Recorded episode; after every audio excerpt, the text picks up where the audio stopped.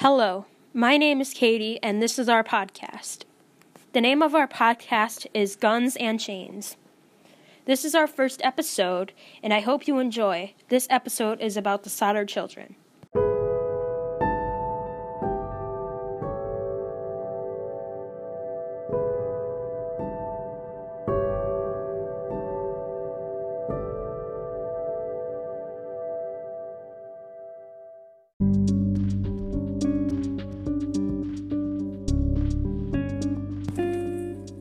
On Christmas Eve, 1945, in Fayetteville, West Virginia, a fire occurred at the Sodder household.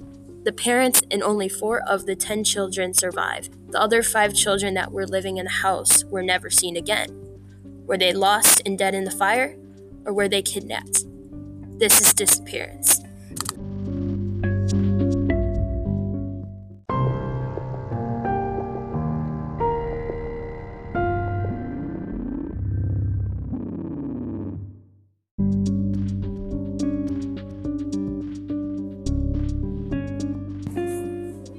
It was Christmas Eve, 1945, and the Sodder family were anxiously waiting for Christmas the next day. Then, all of a sudden, in the middle of the night, a horrific house fire started.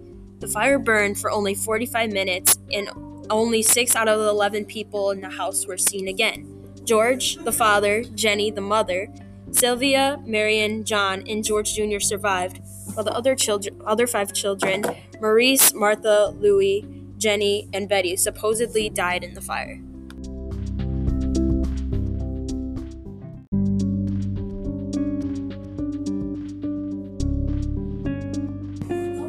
When George came back in to save the children, the stairs were engulfed in flames, so he went to retrieve his ladder, but it was missing.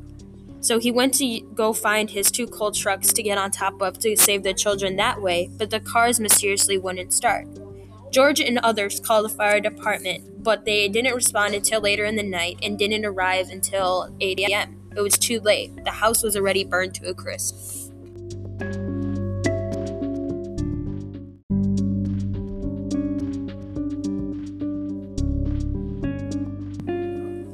At the scene, there were no human remains found. It was possible the fire was so hot it burned their flesh and bones, but it's not possible, and there was no smell of burning flesh.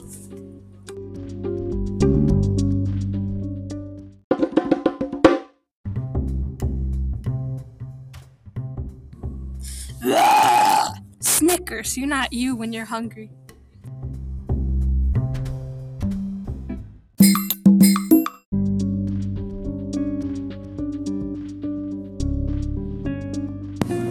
The cause of the fire was due to faulty wiring, but the wiring was checked early in the fall, and there was no issues. As when in the middle of the night there was a strange phone call, and the wife noticed the electricity was working, and it was working while the fire occurred. This made the family come to the conclusion that the fire was deliberately set and the children were possibly alive.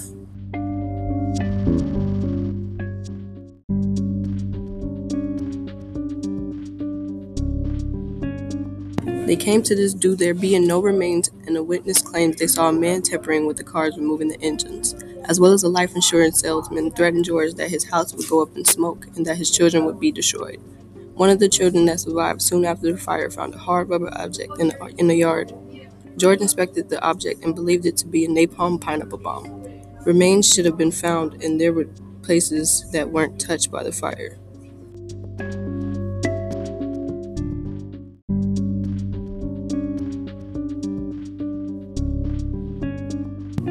Years later, George and Jenny hired a pathologist and found four shards of human vertebrae. They believe the bones weren't exposed to fire, and they were in the dirt before the incident.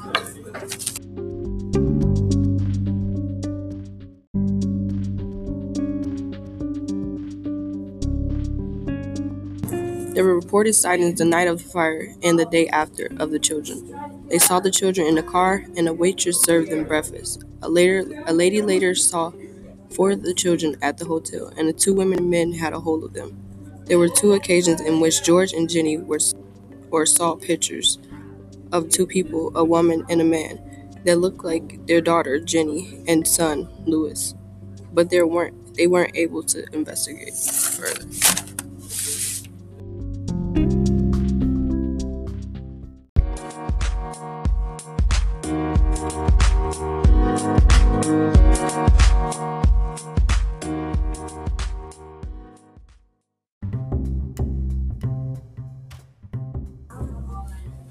Uh oh. Guess what day it is? Guess what day it is? Mike, Mike, Mike, Mike, Mike. What day is it, Mike? It's hump day.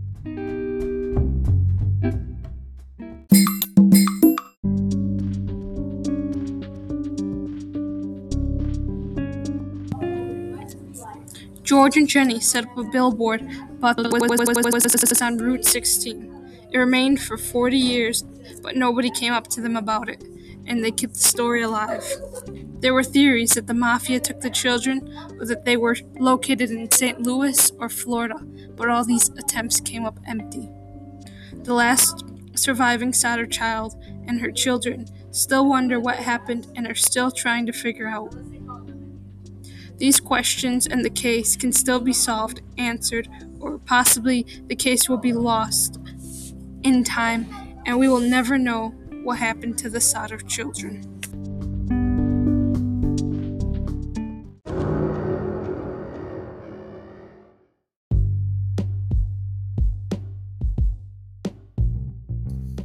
Hello, everyone.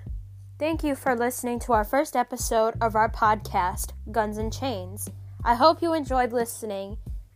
The next episode is on O.J. Simpson, the Hall of Fame NFL running back, and the murder of his wife and Ronald L. Goldman.